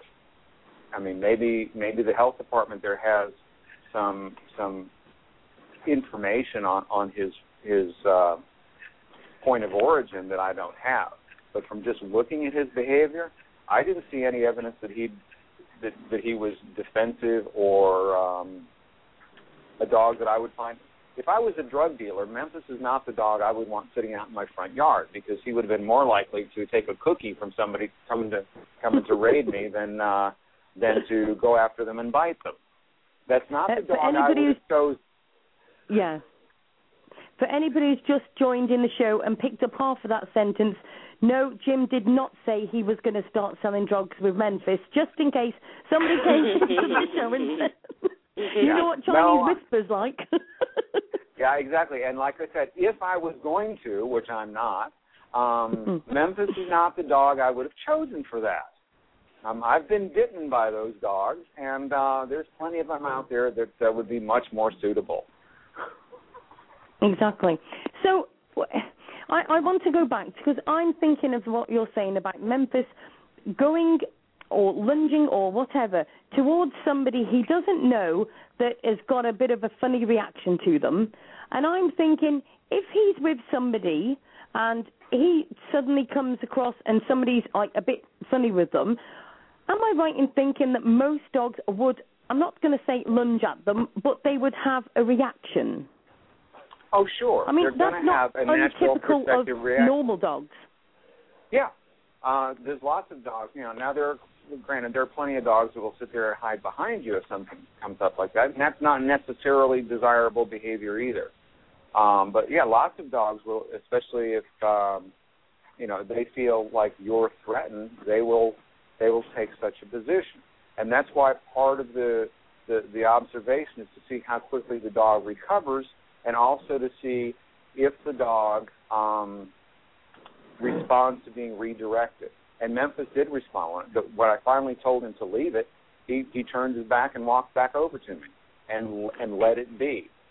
So again, there's a situation with with having the weird strangers to try to see what the worst provoked behavior you might get would be, and then you know, my feeling is that um, if you've got a dog that that you have trained and who pretty much blows off of any situation like that where you've got it set up, that that same dog is still going to protect you if there's a real threat because they can tell the difference between a, a, Yeah. a real, you know, you you you as the handler, they can tell that you're afraid or you're not afraid. So Yeah. you want to have a dog that is that is controllable and again with having a targeted breed like a pit or a rottie or a shepherd you kind of almost have to voluntarily be a little bit more sensitive to that because people will blame you and your dog for stuff that you didn't do Yeah. just because they perceive I, I, I was on a uh, case this afternoon where the neighborhood is upset about this, about this dog, and I went and evaluated the dog, and the dog is a sweetheart. She just happens to be a black pit, and the the neighbors are freaked out about this dog, but the dog is stable as all the day is long. It's Probably the more neighbors stable that have than the an people. issue. Yeah, but you know, I had I had a, a long talk with the owners, the new owners of this dog, because she was a rescue, and said, look, you know, you have to be really aware of people's perception because of this kind of um, slant, and uh, you know, make sure you keep up with the training and go a little bit beyond what's what most people would do to make sure that you're not exposing yourself and your dog to uh, to allegations that, that that aren't true. Yeah, yeah. Now, see, I, I'm thinking about. I'm going to drop Paul Miracle in here now, but I'm thinking because I mean, I must admit, I've not watched all the video, but I was told that part of your um, assessment was actually where there was somebody in a yellow anorak and they walked towards Memphis. I'm thinking to myself, is that I'm thinking about how my dogs would react if we were walking just down the road or whatever, and there was somebody come towards us, how they would react. And I'm thinking my dogs are quite normal, just everyday normal dogs. They would still have a reaction. Sure. Do you know I mean? I'm not saying that they would go into an absolute mental case or anything, but I'm saying they'd still have a reaction. So really, Memphis, okay, maybe a little bit OTT because of how of how he is, but it, it, surely to goodness that isn't something that can't easily be changed. I'm thinking Exactly. if I probably gave you if I gave you Miracle for a few weeks and said, you know, Jim, sort this so I can take Miracle without her having a go at another dog because it's because she's protecting and because that's what she's like. I mean, we have, she's loads better than she was, but you'd be able, surely be able to train her after only a few weeks to literally doing something different. Yeah, yeah, and and that's and that's what I said about Memphis. That you know, on September the sixth, two thousand twelve, at seven o'clock at night, at that moment, Memphis was not ready to go to Joe Blow, pet owner who's not experienced and just walked into the shelter and decided his kids want a dog because of the two issues his his protectiveness and his engagement with other dogs because that would probably be more than Joe Blow pet owner would be prepared to to deal with and redirect and be able to safely control for their protection and for the and for the dog's protection. Um, but but uh, yeah, that those are both issues are eminently recoverable. They're, the, the the dogs can be deconditioned from them, and it's not a huge huge issue.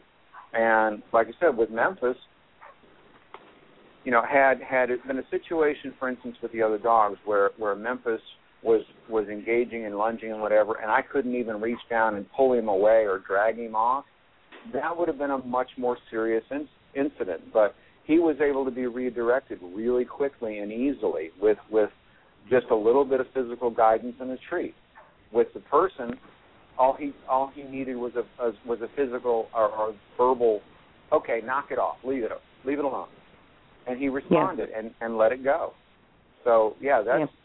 you know I've seen and worked with dogs that that are much more you know laser focused and just off off the hook where you had to physically you know drag them off of that kind of a stimulus and that's that's not what that's not what you see with Memphis at all. Excuse me. Go on, Hello? Uh, Jim, um, again, you know, I spoke to you after the meeting, and I and I just want to reiterate how appreciative I am for you coming up and doing this for Memphis. Um, there's a lot of talk going on in the chat room, and I also agree with it. Um, it sounds like you know, based on your experience with some pretty horrendous dogs, and not to their own fault. Um, you know, uh, mm-hmm. I don't understand how you place Memphis at a five. Because a five would Um, be in the middle. I think he's much lower, maybe a three. Well, I'm just saying a five because on a scale like that, I would say your average dog walking around on the street is a four or a five. Uh, I'm thinking of a one or a two as being, uh, for instance, like my like my dog who's got obedience titles and everything else that walks perfectly along with me when he's when he's off lead. Of course, blows off my wife all the time, but listens to me and drops and hmm. downs and all that. You know, number mm-hmm. number a, a one would be you know the perfect dog. Okay. You know, no, I'm, gonna, I'm, I is going to appreciate. be one of those yeah. huge ones. So, so somewhere in that middle range. I just pulled five out because, like I said, I'd say five is pro- your average dog walking around uh, down the street on a leash or visiting mm-hmm. around at the dog park is probably a four or a five. Okay. Thank you so much for clarifying that because Yeah. it's very helpful. Thank you. So, so what um, did the um, shelter say that they were going to be doing next with Memphis? And how do you feel that Memphis will take on with everything that is going to be thrown at, if you like, if that's the right word? do you know what I mean? In the sense of, you know, the training and everything, how do you think he'll react to all of that? Um, I think Memphis is, is going to react well to training. Um, I think Memphis is a dog that that wants to learn. I think he's a very, uh, you know, as I mentioned um, at the meeting, Memphis is a soft dog, so he's he's going to respond best to a, a gentler hand, not somebody that's uh, you know very physical and um, um, you know, uh, for instance, with my background, a lot of police training and so forth, or people who train protection dogs are they're very physical and very forceful because those dogs have to be able to bounce back from being attacked by a bad guy. That's not the kind of training Memphis needs. Um, Memphis is going to respond to an easy touch and uh, to a lot of uh, to a lot of positive uh, direction. Um, Yeah. I think with with that kind of with that kind of training, he's going to do fine. Um, you can never guarantee anything. I mean, something can go wrong. You know, pe- pe- things go wrong with people. but um all the time. oh yeah. Um but uh you know, I I think he's going to respond well and um to to that to that sort of of, of training. Yeah. Now, have they actually asked you to come back to do another reevaluation later on, or have No. they sort of left that to it? Once that's done, that's it. Uh they nobody has made any arrangements for me to come back now. Okay. Okay. Now, um, something just came to my mind, and it's just gone straight back out again. So let me just think back to what I was going to say. feeling. Yeah, oh, I, I, it's it's just been a mental afternoon, I tell you. And in fact, I've got to carry on going till two o'clock to, to, in the morning. It's just a bit mad, but anyway. Um, so let me just put this in perspective then. So, in your opinion, Memphis is a five, which is very close to a normal dog. Because I'm thinking, I've got friends of mine that whose dogs they can't walk down the street without the dog pulling at them to go and get another dog, and another dog might just be normally thing. So, am I right in thinking that there is a lot of Memphises already in homes all over the world that literally Oh. aren't in Memphis's situation? Oh, absolutely. There are all over the place. And um like I said, the the the only operative factor here, and it really shouldn't be as big a deal as it has been, is that Memphis is being adopted from a shelter. And shelters and rescues, shelters particularly, um, tend to be a little a little extra sensitive to potential potentially problematic behavior because they're um, I think a lot of uh, jurisdictions and, and governments or whatever are, are horribly worried about liability and that they might get sued or somebody might get bitten or some. Well, Yeah. let's face it, with anything out there, you might get sued or any dog might bite somebody. And Exactly. something I was I was speaking with a, a lawyer friend of mine, and he said that there aren't in the United States at least there are no cases of anyone being able to successfully sue a municipal shelter or animal control that adopted a dog out after and and the dog has then gone out and bitten somebody. There- Yeah. There's never there's never been a case like that. Yes, it's a huge PR problem, but as a, a lawyer friend of mine told me that there's never been a successful suit based on that. And So I think the other uh, thing is, you know, Can, can I? Sorry, go on, Hillary. The the Coltonbacks offered to wait to take all of the liability off the township. mhm. So if there, it's personal, and that's all I'm going to say. There is no absolutely no reason this dog should still be enduring this, and now he has to go for yet another evaluation. This is a good dog. He had qualified people to take him. Before the Coltonbacks, there was a Bloomfield police officer who put an application in on Memphis the day before his seven-day restrictions were up. I don't know if you're familiar with this, Jim. This man is an ACO. He is an expert evaluator. He has extensive pit bull experience. He worked in Paterson. And I know, Sue, Mhm. you're not from here, so Paterson's not the greatest area, okay? Okay. She refused to adopt him. There, there's no reason why this should be going on, Jim. You're, I mean, I think you pretty much said that a few minutes ago.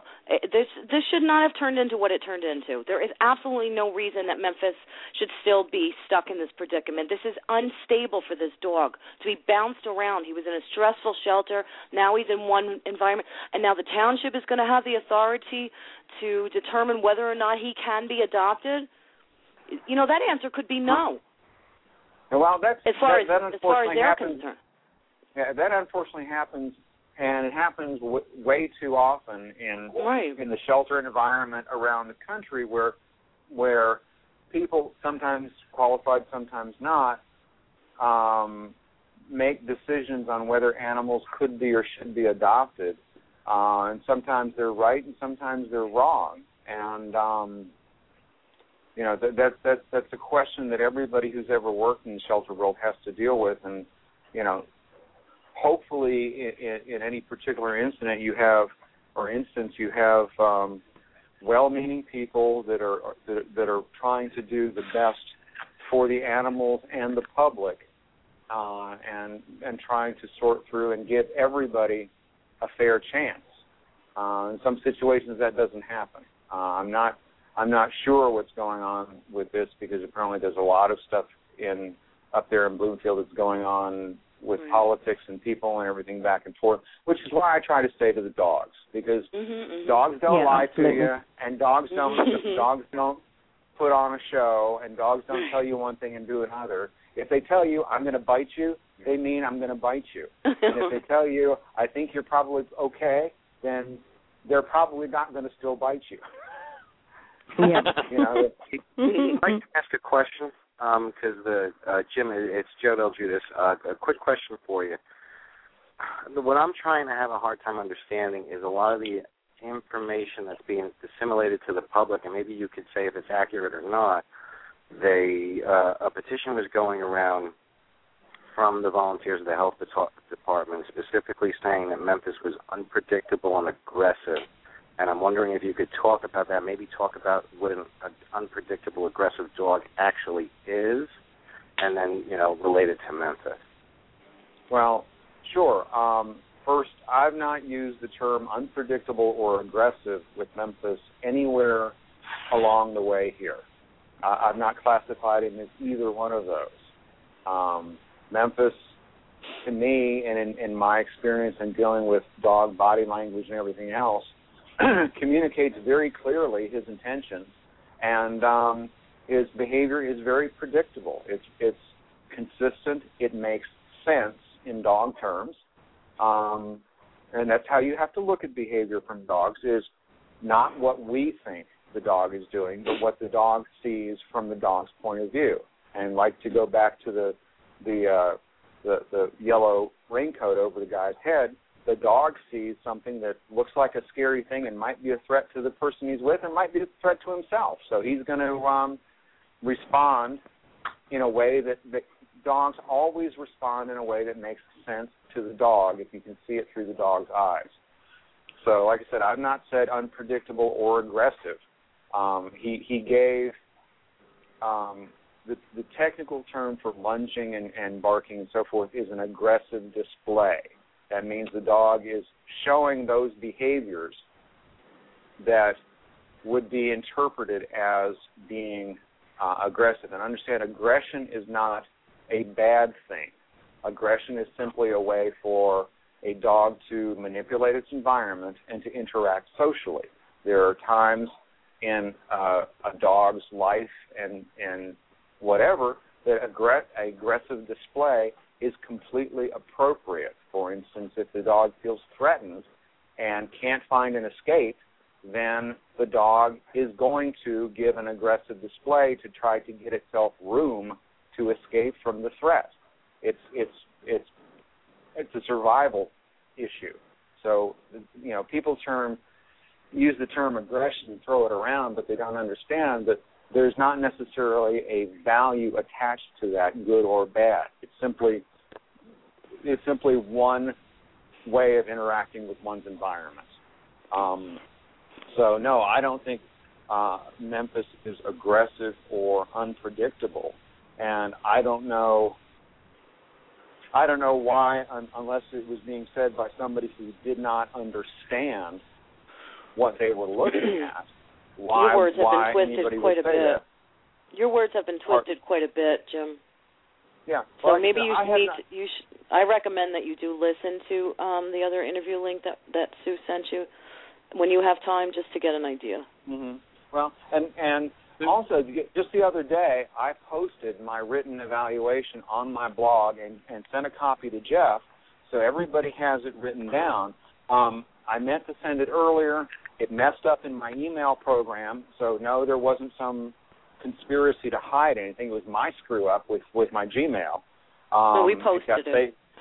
Yeah, and um, it's on Facebook. yeah, yeah, and I and I think that that you know that's pretty clearly what I what I said at the meeting. You know, I, It's I a, it's did not. it's getting back to the politics. The people that wrote the petition against Memphis, it's written very amateurishly, and it just goes back to all the politics. And like you keep saying, and like a lot of us agree, it's not about that. It's supposed to be about the dog, and these people Mhm. just don't know how to do that.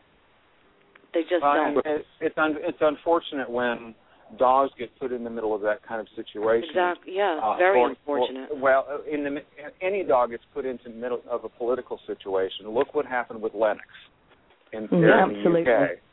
That was Yes. that was strictly politics. That stopped becoming about the dog long, long, long before the end. Um, you know, way way back in the early stages is when it no long, was no longer about Lennox.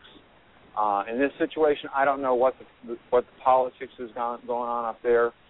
I said, what I know is what I observed from Memphis the day I was up there, and in my my interactions with him, under the circumstances that that we were operating under there. So it's you know it's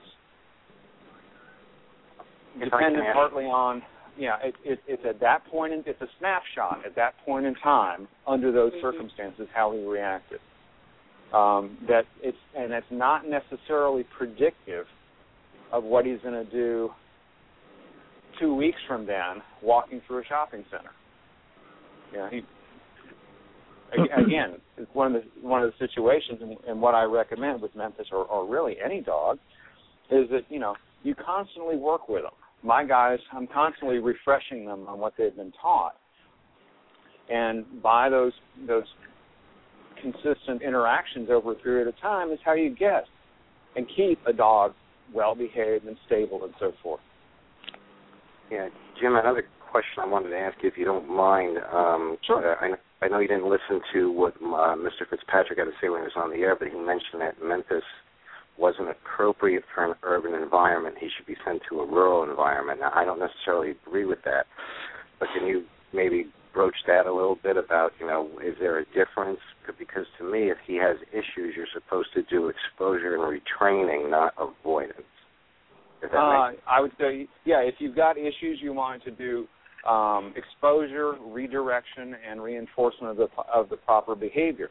Um, a badly behaved dog in the country is just as much a problem as a badly behaved dog in the city. There, that doesn't matter. I mean, that see, sometimes you get into that, and we, we you get into it with rescue issues where people think, oh, I'm going to go do- dump this dog in the country, and it's going to go live in Disney World for the rest of its life. Well, I'm sorry, people in the country have their own dogs already and they don't need your extra ones. Um, living in the country or living in the city it makes no difference. Uh, if your dog is well behaved, uh, it's, it, it should be welcome anywhere. If your dog is poorly behaved, then whether you live on, you know, on the fifth floor of a town of an apartment building or or 500 acres, if your dog is poorly behaved, you need to fix it. Yeah, I, I don't think urban or, or suburban or country has anything to do with this dog. Or You're with yeah, but that information came from somebody who has no dog training be- background. I don't even hold any weight to what that person says. Come on, that was an asinine statement. I'm sorry. Sorry to is that a curse word? I don't think it is, but that was an asinine statement. It's not even worth discussing. Right, but you know, the, these are questions that I think while Jim's here, he he can answer for us because he he is a behavior. I, at least I consider him a behavioral expert. I mean, I've read No, and I'm not saying what you said was asinine, Joe. I said what Yeah. Mike said was asinine. Yeah. Well, like I said, I I I don't I don't see any. Again, I don't see that uh, that that there, there should be any issue about whether it's urban or rural as far as the dog's location. Yeah, a dog really. in either situation should be friendly and under control and positively disposed towards people and controllable and not have issues with other other animals. You know, if a dog lives out in the country, that doesn't mean it's allowed to go beat up the dog next door. Listen, um, the statement about the drug den, a lot of I can I can tell you firsthand because I have spoken to Mike Fitzpatrick many times, not since I resigned from the media committee, but you know many times before that, in person, on the phone, whatever, ha- uh, email. A lot of what he says is coming from someone else. That person is usually talking out of their butts as well. So when Moira gets on the call tonight, she's on hold. She is the ACO that picked Memphis up. She will Mhm. clarify a lot of what Mike Fitzpatrick said, and she will. Well, and and and Give just, you the facts. simply because the the dog's from Newark doesn't mean that it's a drug dog. I mean, Hello, thank don't- you. I don't think that anybody would would accuse uh, His Honor Mayor Cory Booker of being a drug dealer. Right. And, right. You know, no, that, exactly. I, I don't live Case in Newark, point. but I'm but but I'm well, not unless they're, aware not unless they're running against him. Unless they're running against him, and then they might accuse him of something like that. Exactly. Memphis you know, was there- initially found in Bloomfield. When he was picked up, he ended up in Newark. So, you know, Okay. that's just that. Well, it when doesn't matter. landed, It's yeah, but when, when when I landed in the airplane, I wound up in Newark. So does that Right. mean I'm a problem? right. Yes, that means huge you must have been at the drug den too. Well, I'm glad my plane didn't. I'm glad my plane didn't try and land in Bloomfield. yeah, real. Sue, can I that would have been messy. Sorry, I'm sorry. Who you mind if I to? jump in? sorry. I I've think just got to remind you, we've only got we've got ten more minutes in the show, so we're literally going to jump from one show to another. So, Mhm. but I don't know exactly how this works, so I've not done this one where it's literally gone from one to another. So don't even ask. So it might be that we need to call back people back in, or I'm not sure. Okay, so we'll just go with it. okay, all right? just let me say one Well- thing because people are in the chat room that live in Bloomfield. Olive Street, where Memphis was picked up after he ran from the park, is in Bloomfield, not Newark. It's very close to the Newark border. But then again, another example of things being twisted. Okay, just to And get, and- just to and the clarify that for that- everyone. And the bottom line is, it doesn't matter where he was picked up. That's not Right, what I was exactly. there to look It- at. You know, it was, I was there to look at his behavior, and I don't, you know, it, like where he came from really doesn't matter. Exactly. Uh, can, I, can I get something in? laughable. It's Yeah, just go. ridiculous. yeah. Alrighty. Um, well, the question I have is uh, the last paragraph that uh, is, is being used ad infinitum by the uh, board. Um, two of your statements being, uh, at the time of the test, due to the above described issues, Memphis was not appropriate for adoption into a regular home. And the last portion, uh, my recommendation for a permanent home would be to a physically capable owner who is experienced with bigger dogs and who is committed to continuing to reinforce Memphis's good responses with regular training. Would you Yeah. consider the Colton Becks qualify as a regular home that Memphis can't go to, or the overqualified home that he would be a, a fine fit for? Okay, as as as far as I know, and like I said, I've I've only spoken to Jeff briefly. I've never seen his house. Uh, I've, I've not met and talked with Diana. I, I all I know is secondhand information. Jeff sounds like what I would consider to be an experienced home. Not when I talk about a regular home, I'm talking about Joe Blow down the street who may may have once as a kid had a dog or maybe didn't or whatever and suddenly decided that because little Susie is whining about it, they're going to go to the shelter and adopt a dog. That's a Right. regular low key dog home. I don't Exactly. consider for instance the, the the the show people I've known that have been showing Malinois for 20 years, they're not a regular home. Um, people who've who've worked in rescue for a long period of time, they're not a regular home. Those are people who have met lots of dogs, good and bad, over a long period of time. And from what I heard, and just know secondhand, it seems that the Colton Becks are experienced dog owners. Um, you know, Jeff has been, from what I again what I have seen in the told, Jeff has been training for quite a substantial amount of time. So, I mean, he would not be what I would term a, a Joe Blow home. No. Alrighty, a follow up. Um, do you feel that the Bloomfield Board of Health has represented your statements that you made in your report in a fair, accurate way with no twisting of words to suit perhaps an alleged agenda? Since I haven't heard them directly out of their mouths, um, I'm not going to accuse Bloomfield of, of, of twisting what I said.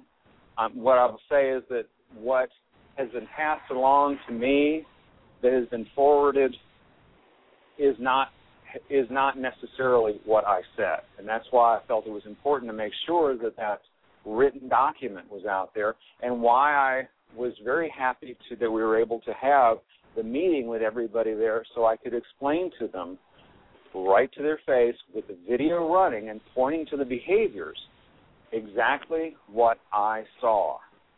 Um, you know, I think there has been misunderstandings from from people potentially on both sides as to wanting to interpret or read into or second guess what I've said, or maybe they didn't listen the first time. Maybe they didn't, uh, you know, pay adequate attention to it. You know, it's it's like uh, Sue has said before. You you, you play the, the what the Chinese what do you call it? The Chinese whispering game, where one person tells Yes. another person and they tell somebody else. So um, I'm I'm I'm not willing to accuse anybody of deliberately twisting um, Right. statements. Um, yeah, that's fair it, enough. it sounds again secondhand and not you know I have not for instance spoken to Karen Laurie and, and had her say well you said this and have and then have to turn around and say no that's not what I said but Well, it, it Jim, seems can I- And yeah, and again, I would recommend you listen to the interview, and we can send you a copy of the other petition as well, just so Yeah. you can see it on paper. yeah Because I your words are in there, and- and yeah I saw the petition and the um, the one against Memphis. Right, uh, and and I'm I'm not even I I didn't clearly understand where that came from or who put it together, other than somebody that obviously doesn't want Memphis to go to the Colton Becks. Um, Hello, but thank you. yeah, uh, but but I'm not I mean, sure where. Uh, you know, I would my my first question would be who actually put that together. I think Joe tried um, to get that information at the meeting, and they wouldn't provide it. Yeah, Jim, just just to let you know, I c- we can tell you who distributed it. It was distributed by current volunteers of the Bloomfield Animal Shelter who are The actually fundraising going door committee, door. but we're not getting. So, you know, that, Like I that's said, They're you they're know, not dog handlers. These people are not dog handlers. They don't know Memphis. Just let me say that. They're the fundraising committee. So, regardless, we weren't given the information and I think it's supposed to be public record. The petition was also submitted in closed session, but irregardless, your words were twisted and like I said, I and that I was don't my under- point. Yeah, and I and I don't understand what the whole deal with petition is either because the petition has nothing to do with behavior. What this should be about is what behavior About the dog. Right. exactly. It should be about the dog. What behavior is he shown? Is this behavior fixable? And if it's fixable, what can we do to to um, to manifest that to make to make this happen? Mhm. you know what what's it going to take and let's and let's uh let's you know if the dog's fixable let's fix him Do you know what? Can I just interrupt now? Because we're coming. Sorry, can I just interrupt? Because we're coming to the end of the show. I just Yeah. want to say something. As far as I'm concerned, looking, I'm sitting in the UK and I'm looking at Bloomfield, and all I can say, it's like having a doctor check somebody out, and then going to a student nurse and saying, "What do you think?" and then putting a letter out to say what they think. Mm. That's Yeah, my thoughts on it. Why have a professor and then ask some no good who doesn't uh, doesn't know as much as the professor? What was the point? What was the point in paying you, Jeff, to come over to come and do all this if then they're going to go and get somebody else from from the same place to actually do it? Well and i said i can't i i don't know who else they've got online i know that uh pia the the original person who who interacted with him she's well known in the in the training field i have respect for her and she and i agreed that there were these these particular issues that could be fixed Well, Jeff, um, Jim, sorry. Do you know that she you short. said in her It's report that she the- would never sorry, want to Hillary, live next to this dog? That's important for him to know, Sue. She Yeah. said she would never want to live next door to this dog. So I don't know what Jim, she told you, Jim, Jim, but that Jim, can I call you back to bring you in for a few more minutes? Is oh, that okay? absolutely yeah Okay. i'm at your disposal Right, we'll go on to the we'll go to the next show, everybody, and be back very, very soon. Thank you. okay